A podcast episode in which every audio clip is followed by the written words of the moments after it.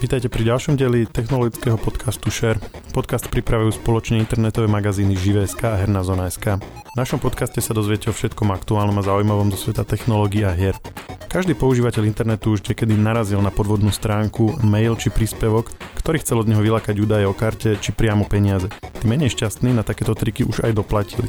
Ako vedia útočníci získať naše platobné údaje? Ako sa máme chrániť? A čo máme robiť, ak sme sa už obeťou stali a niekto si spravil radosť doslova na náš účet? V komerčnom dieli podcastu SHARE sa o tom rozprávam s vedúcim oddelenia prevencie podvodov vé ú bé Radomírom Adamkovičom. Ja som Maroš Žofčin. Pán Adamkovič, vitajte u nás. Ďakujem, dobrý deň. Poďme rovno na vec, budeme sa baviť o finančných podvodoch, ale zadefinujme si to najskôr, že o akých podvodoch hovoríme. Tak v dnešnej dobe sú také najfrekventovanejšie podvody s platobnými kartami, ktoré súvisia so zneužitím platobných kariet, alebo potom podvody, ktoré súvisia so zneužitím prístupov do online bankingu a vykonaním následných podvodných transakcií. A viete povedať, že ktoré z týchto podvodov sú najčastejšie?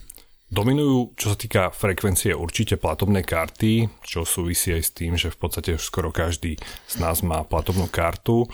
A tie podvody v online bankingu sú zase finančne, majú oveľa vyššie dopady. A poďme sa baviť trošku o tých taktikách, my si to potom rozberieme aj detailnejšie, ale tak v globále hovorí sa o phishingu, spoofingu, môžete vysvetliť trošku, že o čo ide a prípadne či sú ešte aj nejaké ďalšie formy útokov, ktoré ste zaznamenali?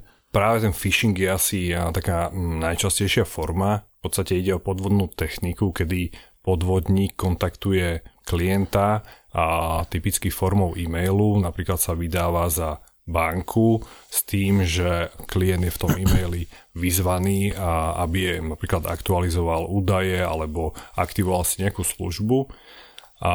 Ten e-mail obsahuje link, ktorý ho presmeruje na akoby stránku nášho internetového bankovníctva. V skutočnosti je to teda falošná stránka, ak, ak tam klient zada svoje prihlasovacie údaje, heslo, prípadne aj údaje o platobnej karte, tak vlastne takto sa k tým dostanú podvodníci. Ďalšou formou phishingu je tzv. Smishing, kedy na kontaktovanie klientov podvodníci nepoužívajú e-maily, ale es em esky. Podobne vyzývajú na aktiváciu nejakých služieb alebo odblokovanie účtu.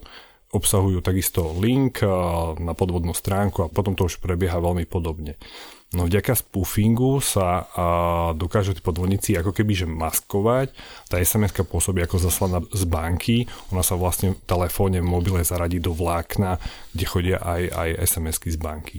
A vieme niečo povedať o tom, že ako sa vyberajú ciele pre tieto útoky, alebo že či sú nejaké ohrozené skupiny, alebo je to mm, úplne náhodné? A naše čísla a prípady ukazujú, že nedá sa úplne definovať nejaká skupina. A v podstate sú to rôzne ročníky, rôzne vzdelanie a podobne. Máme isté typy podvodov, ktoré sa napríklad špecializujú na seniorov. To sú tzv. Vishing, kedy vlastne podvodníci kontaktujú klienta pomocou telefónu, vydávajú sa za políciu alebo banku, snažia sa ho presvedčiť, že došlo k nejakej podvodnej transakcii alebo jeho účet bol napadnutý a aby previedol prostriedky na tzv. Bezpečný účet, alebo teda snažia sa opäť získať citlivé údaje, prihlasovacie údaje do internet bankingu alebo údaje o platobnej karte. Tieto podvody vlastne využívajú väčšiu dôveričivosť ako kebyže seniorov. Alebo vo všeobecnosti platí, že v podstate tie e-maily sa rozposielajú hromadne hocikomu a dá sa povedať, že rôzne ročníky aj a rôzne skupiny ľudí, aj čo sa týka vzdelania, a na to dokážu naletieť. A teda z pravidla hovoríme o tom, že sa vydáva ten útočník za, za niekoho, ako keby či už za tú banku alebo niekoho. Za koho sa najčastejšie vydáva? Ktoré sú také tie, okrem bank, ešte také tie mm-hmm. uh, spoločnosti alebo, alebo Rozumiem. strany? Stretli sme sa napríklad aj s tým, že podvodník sa vydáva uh, za um, napríklad Slovenskú poštu alebo inú logistickú spoločnosť. A s tým, že informuje klienta o tom, že mu bude doručená zásielka a je potrebné zaplatiť nejaké clo alebo poplatok za tovar. Tieto podvody majú najvyššiu frekvenciu počas Vianoc, kedy veľa ľudí si objednáva prostredníctvom online obchodníkov rôzny tovar a aj reálne očakáva zásielky, takže tí podvodníci vedia, že, že vtedy vlastne tieto podvody budú mať najväčší efekt. No a teraz pokiaľ sa bavíme o tej spoločnosti, ktorej meno bolo zneužité, tak ona s tým môže niečo urobiť? Alebo... No napríklad pri phishingu, kedy vlastne je zneužité meno vé ú bé banky, my nevieme... A teda stalo sa vám, že aj priamo vé ú bé banka bola takto zneužitá? Áno, ako my v podstate aj žiadna banka nevie ovplyvniť, že jednoducho v jej mene budú podvodníci posielať e-maily, takže... V tomto prípade, samozrejme, že keď zistíme, že je niekde zavesená naša falošná stránka na nášho internetového bankovníctva, okamžite kontaktujeme toho národného registrátora, aby uh-huh. uh, zabezpečili jej uh, zablokovanie. Je tam možnosť podania trestného oznámenia, to je však uh, na dlhšie a možnosti našej polície si myslím, že sú uh, dosť obmedzené v tomto nejak, uh, nejak to riešiť, ale to nemyslím, že len na Slovensku, lebo vo všeobecnosti to platí, že tam sa snažíme naozaj že reagovať, hlavne aby uh, sme uh, z, zrušili tú stránku, ale ako keby, že nejaké právne kroky je veľmi otázna ich uh, ako keby, že účinnosť. Takže. Čiže akurát apelujete na, na zrušenie toho webu a informujete nejak klientov alebo niečo také? Presne tak. V závislosti od rozsahu toho útoku uh, upozorníme na našej uh, internetovej stránke, uh, prípadne uh, dáme upozornenie aj pri vstupe do, do internet bankingu. My sme teraz zrovna nedávno riešili prípad niektorých facebookových stránok, ktoré sa vydávali za vlastne napríklad e-shopy. Takéto niečo ste zaznamenali? Že sa niekto na sociálnych sieťach napríklad vydával za vás alebo za nejakú inú banku? Áno, zaznamenali sme, že sa vydával aj za nás na Facebooku. Bola to nejaká úplne že veľmi jednoduchá súťaž, kedy klienti mali ako keby že vybrať jedno číslo a teda... sa trafili, tak mali, uh, mali vyhrať nejakú finančnú odmenu. Samozrejme, že uh, mali predtým zadať aj údaje o karte. Takže toto, keď sme zaznamenali, kontaktovali sme vlastne Facebook uh, tým obvyklým spôsobom, aby uh, vlastne toto stiahol. Aká bola reakcia Facebooku?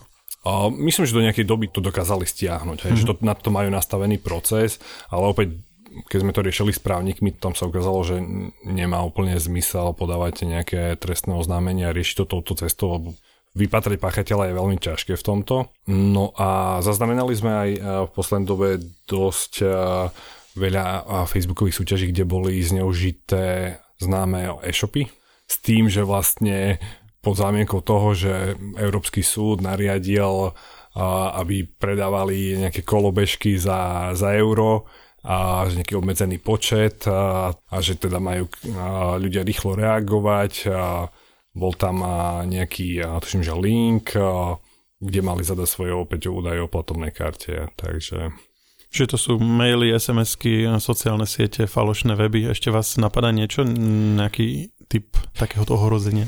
To je vlastne taký typický znak, a, že tým ten podvodník sa snaží nejak toho klienta kontaktovať alebo upútať pozornosť.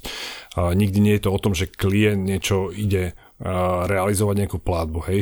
Vždy je to o tom, že uh, je vyzvaný na nejakú akciu a keď ste spomínali tie formy, ste veľmi správne pomenovali, je to e-mail, es em es, uh, telefonát, uh, facebooková reklama, čo ešte ma napadá je napríklad uh, rôzne četovacie aplikácie. Mm-hmm. My sme napríklad zachytili aj prípady nejakých podvodných uh, príspevkov v rôznych online burzách, online bazároch a tak. Uh, niečo také ste zachytili aj vy? Uh-huh. A v súvislosti s uh, online bazármi registrujeme schému, kedy vlastne klient uh, je ten, ktorý inzeruje nejakú položku, uh, chce niečo predať a je práve cez četovaciu aplikáciu oslovený podvodníkom, ktorý teda prejaví záujem uh-huh. o ten tovar, ktorý predáva. A s tým, že nemôže si ho vyzdvihnúť osobne a zaplatiť, ale že by rád využil službu v odzovkách kuriéra, ktorý vlastne poskytuje Bazoš alebo Slovenská pošta. No a ak s tým teda klient súhlasí, opäť obdrží od tohto podvodníka link, kde má vlastne ako keby, že zadať údaj o svojej karte, lebo tá legenda je, že vlastne tie prostriedky budú pripísané na kartu, čo je samozrejme, že nezmysel. A na to aj apelujeme u ľudí, že jednoducho tá karta slúži na platenie, nie na príjmanie peňazí. Mm-hmm. To je také úplne ešte základné pravidlo. My sme teraz hovorili doteraz všetko o také podvodné koncepty, ktoré sa snažia nejako ako osloviť priamo tú obeť, ale teda celé spektrum útokov sa zameriava na získanie teda údajov platobnej karty. Tak poďme sa trošku baviť aj o tom, ako sa najčastejšie vôbec ten útočník dostane k tým údajom. Mm. To znamená číslo karty, vlastne dátum platnosti, ten cé vé cé kód a tak. Tých spôsobov je viacero. Veľmi, veľmi častý a efektívny je práve ten phishing, ktorý sme už tu viackrát spomínali. To znamená, že klient reaguje na nejaký e-mail. Nemusí to byť len z banky, napríklad môže to byť aj treba z PayPal, hej, že príde mu informácia, že zaznamenali sme platbu s vašou kartou v nejakej výške a keď ju chcete zrušiť, alebo ten klient samozrejme, že nerozpoznáva, tak kliknite opäť na link, kde vlastne zadá údaje o karte. Takže phishing je veľmi frekventovaná forma. V minulosti sa vyskytoval aj tzv. Skimming, kedy vlastne údaje o karte boli odsudzené napríklad pri výbere z bankomatu. V štrbine bankomatu bolo inštalované to skimovacie zariadenie, ktoré dokáže prečítať údaje z magnetického prúžku karty a zároveň podvodníci nainštalovali na ten bankomat skrytú kameru, pomocou ktorej dokázali odpozorovať pin. No a, a vďaka tomu a vlastne vedeli, a dokázali a vytvoriť a duplikát karty, a na ktorý vlastne nahrali tie údaje, ktoré a vlastne získali z toho magnetického prúžku a takto dokázali ako keby s tou kartou reálne platiť alebo vyberať prostriedky. Čiže to potom vedia používať rovnako ako tú pôvodnú kartu? Presne tak. A preto a sa banky rozhodli a spolu aj s Vízou, aj s Mastercardom, je to už x rokov dozadu, že karty budeme vydávať aj s čipom. Ste si všimli, že vlastne od istého času karty majú už inštalovaný aj čip, ktorý sa nedá skopírovať. Takže pri platení postterminál alebo bankomat vždy vie, že toto je čipová karta a číta vždy údaje iba z toho čipu. Aj keď je tam ten magnetický mm-hmm. prúžok, ale jednoducho tento duplikát karty už nie je použiteľný napríklad v Európe. Preto ak sa vyskytujú ešte takéto platby, tak je to väčšinou nejaká Indonézia a podobne, ktoré ešte úplne nemajú implementovanú tú čip a pin technológiu.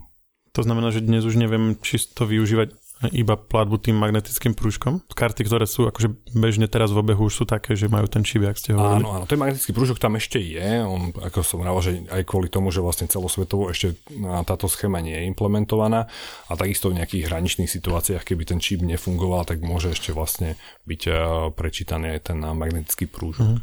Myslím, že dvere do tých miestností s vkladomatmi sa u vás s tým no, prúžkom otvárajú. To bol prvýkrát, keď som zistil, že ho mám na karte. Mhm. A častokrát sa napríklad ľudia obávajú, že či si majú nechať uložené údaje o platobnej karte na nejakom webe, aby sa potom vlastne tam tie platby uskutočňovali bez toho, aby museli to znova vyplňať. A tá obava spočíva v tom, že čo ak vlastne niekto získa tie údaje z databázy toho webu. Je to na mieste táto obava? Stalo sa niečo také?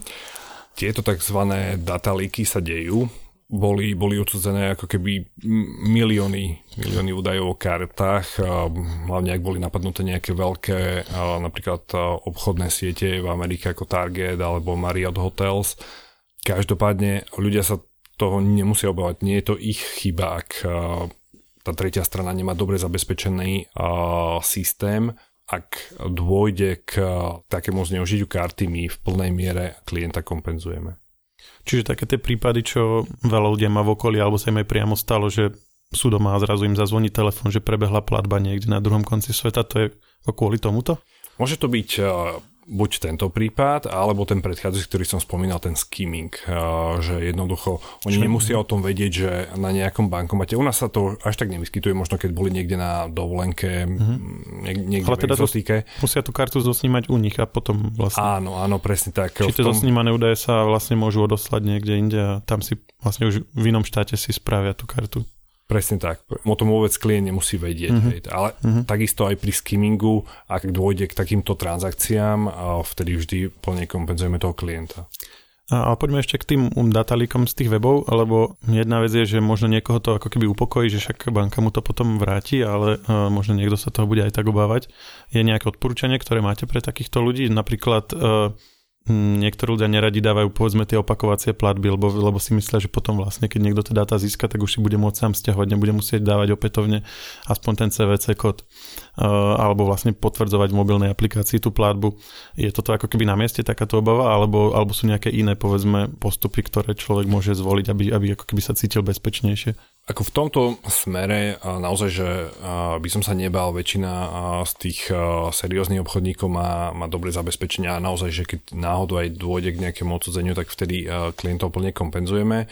Na čo by som si možno dával pozor, sú rôzni čínsky obchodníci, kedy vlastne ako keby ľudia tam možno radi nakupujú, lebo je tam tovar za nižšie ceny a niekedy až podozrivo nízke ceny a tamto zabezpečenie môže byť horšie.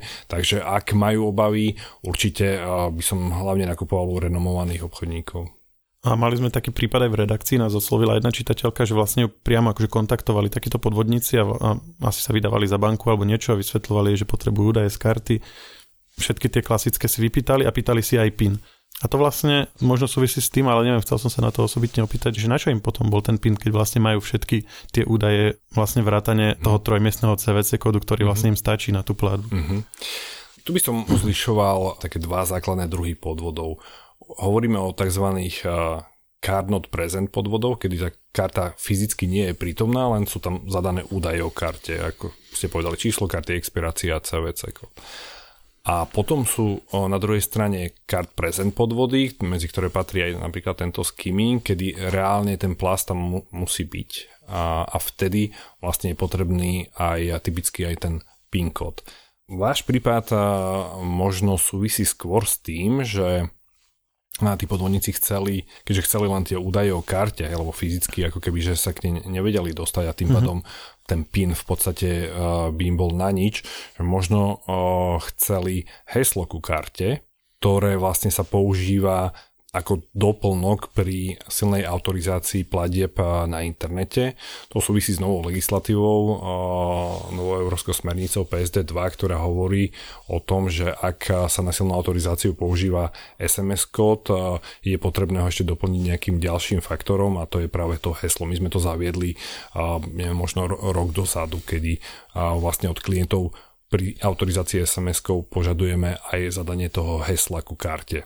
Čiže pokiaľ fyzicky nezosnímajú tú kartu, tak nevedia si vyrobiť jej kópiu, keď majú vlastne číslo karty a pín a všetky tie veci. Čo banka robí v prípade, že došlo k tomuto zneužitiu? Povedali ste ten kvázi najjednoduchší prípad, že keď z nejakého webu unikli dáta a niekto nakupoval s mojou kartou, je to veľmi ľahko preukázateľné, že vtedy to banka vráti.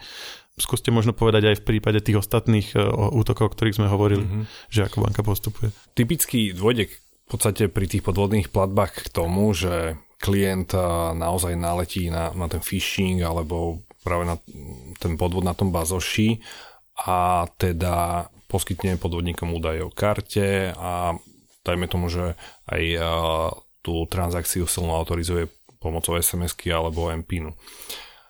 Keď zistí, že mu teda odišli prostriedky z účtu, typicky kontaktuje banku v prostredníctvom kontaktného centra. Tie prvé kroky sú také, že dôjde k zablokovaniu karty, aby sme predišli nejakým ďalším mm-hmm. stratám. Potom je klient odporúčaný, aby navštívil pobočku, aby podal reklamáciu k tej platbe. Banka následne vyhodnotí, že teda či naozaj ide o podvodnú platbu a v závislosti od okolností, ako som povedal, ako bola autorizovaná, tak sa snažíme ešte ako keby kontaktovať príjemcu tej platby alebo jeho teda ekvajrskú banku a požiadať ako keby, že o vrátenie platby. To však v prípade, že klient silne autorizuje tú platbu, nie je možné. I na to upozorňujeme, že... Silne autorizuje znamená, že... Zadá údaje o karte, číslo karty, expiráciu, cé vé kód, vyslovene autorizuje tú platbu es em eskou, lebo uh-huh. jemu príde vlastne informácia o tom, že vykonávate prevod platobnou kartou v takejto výške od takéhoto obchodníka. A ale pod... to už sú všetky online platby kartou, či nie? V rámci Európy v podstate áno, ale stále môžu si ako keby, že obchodníci napríklad mimo Európy nastaviť realizáciu týchto platieb bez tej silnej autorizácie. Typicky to má napríklad Apple alebo Google, ale vtedy sú potom oni zodpovední, ak dôjde k podvodu. Takže vtedy si vieme ako keby, že tie platby ešte vyreklamovať a vrátiť to klientovi.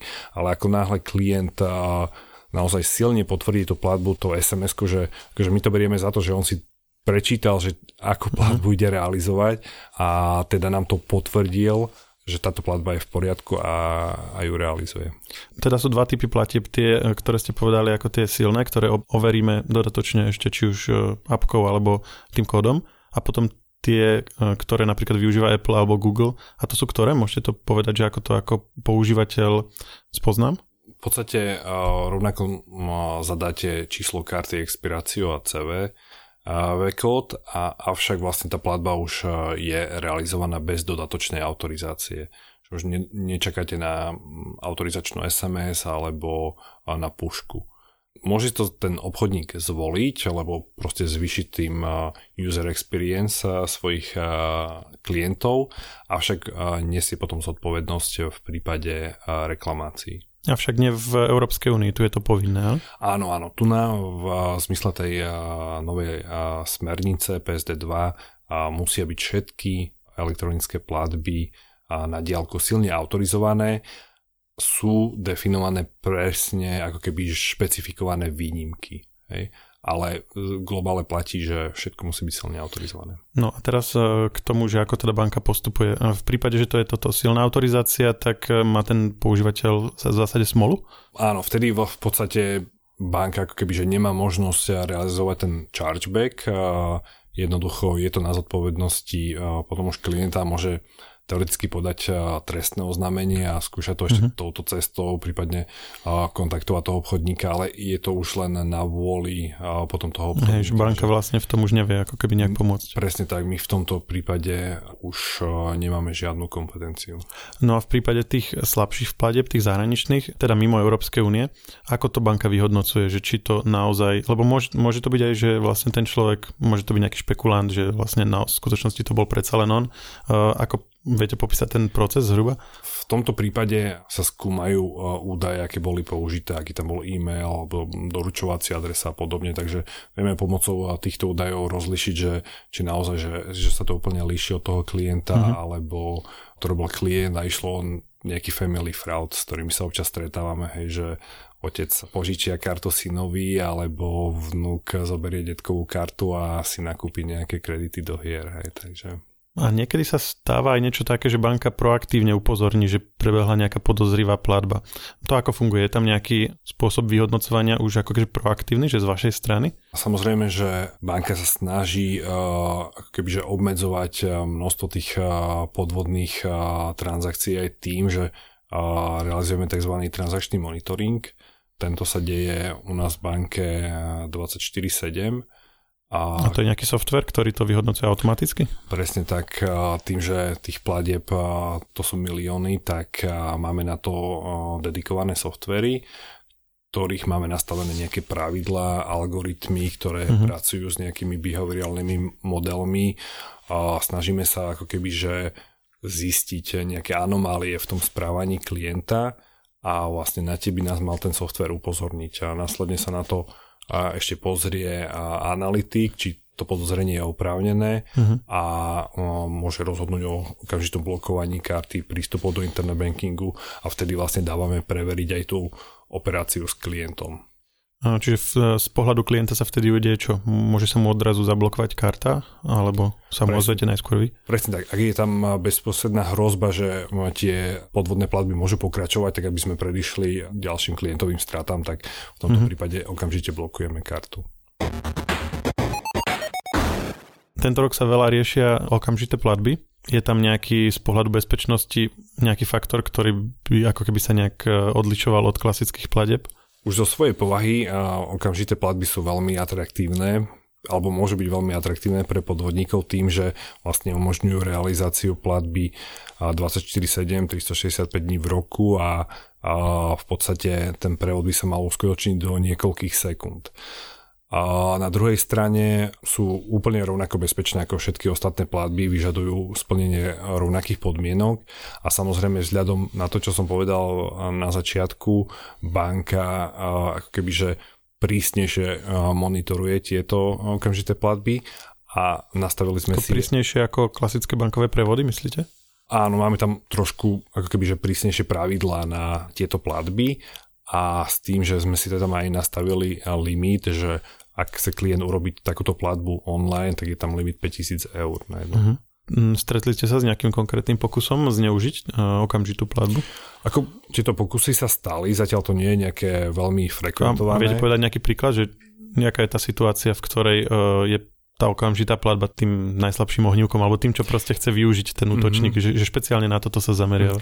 On, on to nevyužíva, pretože je nejak uh, horšie zabezpečená. Ako som vravel, že tamto zabezpečenie je úplne rovnaké. On, on ju chce použiť kvôli tomu, aby rýchlejšie dostal prostriedky uh, na účet uh, toho svojho komplica uh, alebo teda bieleho konia. Mm-hmm. Každopádne tieto platby ako keby sú použité pri rovnakých útokoch, ako je to pri ostatných platbách phishing alebo smishing. A hovorím, tým, že to prísnejšie monitorujeme, tak tí podvodníci ako keby, že až tak ich veľ, veľmi mm-hmm. nevyužívajú. A v čomu to pomôže, že bude mať tam tie peniaze rýchlejšie? Lebo aj keď sa ten podvod zadá normálne, tak on sa vlastne už potom nedá zrušiť, ne? Alebo, sa, alebo je tam nejaká možnosť? A to je rozdiel pri tzv. Úhradách alebo ako hovoríte prevodoch oproti platobným kartám. Ak je realizovaná platba platobnou kartou, tá už sa ako keby, že nedá samotná nejakým spôsobom zastaviť. Uh-huh. A na druhej strane pri úhradách, kedy dochádza vlastne k klasickému prevodu medzi dvoma účtami, vlastne tieto platby sa spracovávajú v určitých ako keby intervaloch. To znamená, že ak táto platba je v dostatočnom krátkom čase identifikovaná, tak je tam možnosť, aby sme ju ešte ako keby my v banke zrušili. Mm-hmm. My to aj ako keby že apelujeme na klientov, máte zapnuté notifikácie, ak vám príde nejaká es em es alebo notifikácia o platbe, ktorú nedokážete rozpoznať, okamžite kontaktujte kontaktné centrum a máte oveľa väčšiu šancu, že ešte tú platbu ako keby že dokážeme zastaviť. Mne sa stalo, že som niekomu poslal peniaze takýmto prevodom, tým obyčajným, a potom som si uvedomil, že som to vlastne poslal niekomu zlému. Volal som do banky a povedali, že už sa to nedá vrátiť. Preto som aj sa pýtal, že, že či sa to teda dá. Hovoríte, že áno, takže to je len v niektorých prípadoch, alebo je to nejako obmedzené? Je to presne o tom čase. Ak vlastne tá platba už bola spracovaná a v podstate už vyslaná mimo banky, tak už ju nevieme zastaviť. Ale ak sa dokážeme ešte trafiť do toho okna, tak... A vieme, že aké je to okno veľké, alebo to sa nedá a, povedať? No, je to radovo v niekoľkých hodinách, tých, mm-hmm. tých spracovaní denne je niekoľko, ale je to napríklad aj niekedy o šťastí, hej, že ak tá platba je realizovaná minútu pred spracovaním, no tak ani no. rýchla reakcia už nepomôže, hej, lebo jednoducho už tá platba bude spracovaná a odíde, ale ak tá platba je niekde v strede toho okna, že máme, máme ešte nejaký čas na jej odvolanie a klient nám rýchlo zavolá, alebo typicky my ju identifikujeme a dokážeme ešte overiť s klientom, že nie, nerobil som to, tak, tak to ešte dokážeme rýchlo zrušiť. Mhm. A keď sa teraz na to pozrieme, tak vo všeobecnosti zdá sa vám, že takéto podvody, teraz už všetky typy, o ktorých sme sa bavili, sú na vzostupe, alebo je to za posledné roky také podobné? Množstvo tých podvodov jednoznačne rastie. A v podstate ten minulý rok to narastlo niekoľkonásobne, čo sa týka počtu aj objemu. Podvodníci jednoducho zistili, že toto je veľmi ako keby, že ľahký a pohodlný spôsob získania prostriedkov a bez nejakých väčších nákladov. Takže minulý rok sme riešili pomerne veľké množstvo rôznych phishingových kampaní, smishingových, vishingu. Možno ste zachytili aj tzv. Microsoft scamy, kedy vlastne ľuďom volala falošná podpora ako kebyže z Microsoftu a snažili sa ich presvedčiť, že majú počítač napadnutý vírusom a že im teda ho odstránia. No a výsledok bol taký, že získali údaj o platobnej karte, prípadne prístupy do internet bankingu a realizovali potom platby. A vedeli by ste to nejako hraničiť aj časovo? Alebo sú vôbec počas roka nejaké obdobia, kedy to je akoby viacej nebezpečné ako inokedy, kedy povedzme ľudia si majú dávať viacej pozor a byť pripravení na to, že možno teraz budú akože obeťou niečoho takého?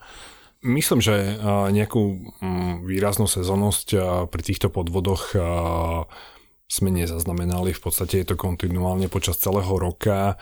Čo som akurát spomínal, boli, boli tie falošné e-maily zo Slovenskej pošty, uh-huh. ktoré vlastne dávali zmysel práve v tom predvianočnom období. Hej, že vtedy sme naozaj že zaregistrovali ich zvýšený počet. My sme to tak akoby naznačovali z rôznych strán, ale asi na záver dajme si takú ucelenú radu, že teda stalo sa mi to, som touto obeťou a teraz, že, že ako mám postupovať. Podľa toho, čo ste vraveli, asi, asi ten prvý faktor bude, že či to je tá silne overená platba alebo nie. V tej danej chvíli to klient ani nejak nemusí riešiť. Dôležité je okamžite kontaktovať banku. Uh-huh.